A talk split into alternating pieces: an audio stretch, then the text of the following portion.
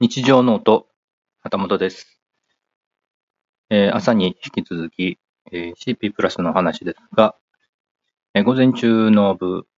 まあ、部があるわけじゃないですけれども、えっ、と、一般より先駆けて、え入れるという、インスインフルエンサー枠という枠で、え入場させていただいたんですけれども、やっぱり人は、えそそんなに多くなくて、とても見やすかったですね。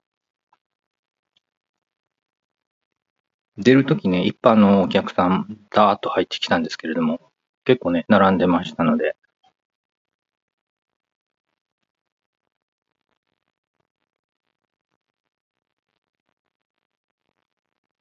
やっぱり、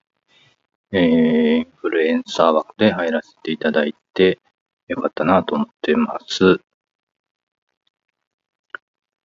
まあ、まず何を見たかっていうと、午前中ね、えー、朝も言いましたっけ、富士フイルムの新しいカメラ、X106、ね、展示だけかなと思ってたんですけれども、タッチトライもありまして、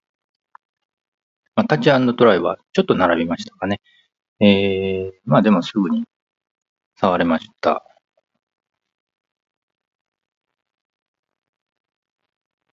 思ってたよりね、やっぱり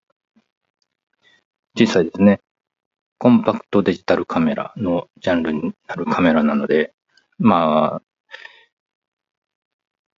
とても可愛らしいというか、かっこいいというか、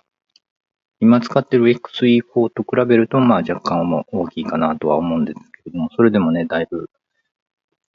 えー、小さいですし、ここにね、えー、手ブレ補正機能も搭載されたということで、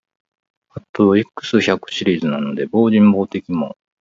採用されてますし、まああまり詳しいことをね、カメラの話ここでしてもあれなんですけれども、あとね、えー海外の方がね、えー VIP ですかね、えーいろんな方が来ておられたんですけれども、腰には、腰にはというか首にね、えーぶら下げてるカメラが、結構ね、X100 シリーズのカメラをぶら下げておられる人が多かったですね。やっぱり海外ではね、X100 かなり売れたということなんで、ね、所有率も高いのかなということと、今回ね、X100 シリーズの新しいのが出たということで、それを持ってきたというのもあるのだろうなと思います。えー、それかもしかしたら、富士フイルムさんから、えー、貸し出し、すでにね、貸し出しされているものか、ちょっと機種までは、えー、わからなかったですけれども、ねえー結構、富士フイルムのブースの周りには、そういうね、えー X100 シリーズをぶら下げた海外の方が多かったなという印象があります。あとはね、SNS キャンペーンということで、えー先着ですかね。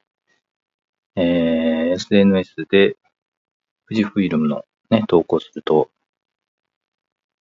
キーホルダーがもらえるんですけれども、それは行ってみて知ったんですけれども、え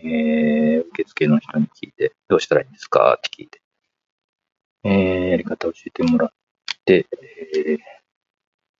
キーホルダーいただきました。X106 のキーホルダー。ね、えー X100 のカメラ持ってないんですけれども、キーホルダーをいただきました。なかなか可愛らしい。なところでしょうかね。ここからね、また、えー行きます。ちょっとね、一般の人がどーっと入ってきてるんで、ゆっくり見れるかどうかはわかりませんが、午後から、えー、富士フイルムのセミナーも始まりますし、一つ目のセミナーがね、えー X100 のカメラの話で、内谷内田幸雄さんの話があるので、それをね、ちょっと聞きたいなと思うんですが、ね、えー人が多くなってるんで、どうなんでしょう。わかりませんが、後でまた行ってみたいと思います。ちょっと、お昼休憩に戻ってきましたので、収録してみました。またもしかしたら、配信するかもしれません。日常の音、旗本でした。それではまた。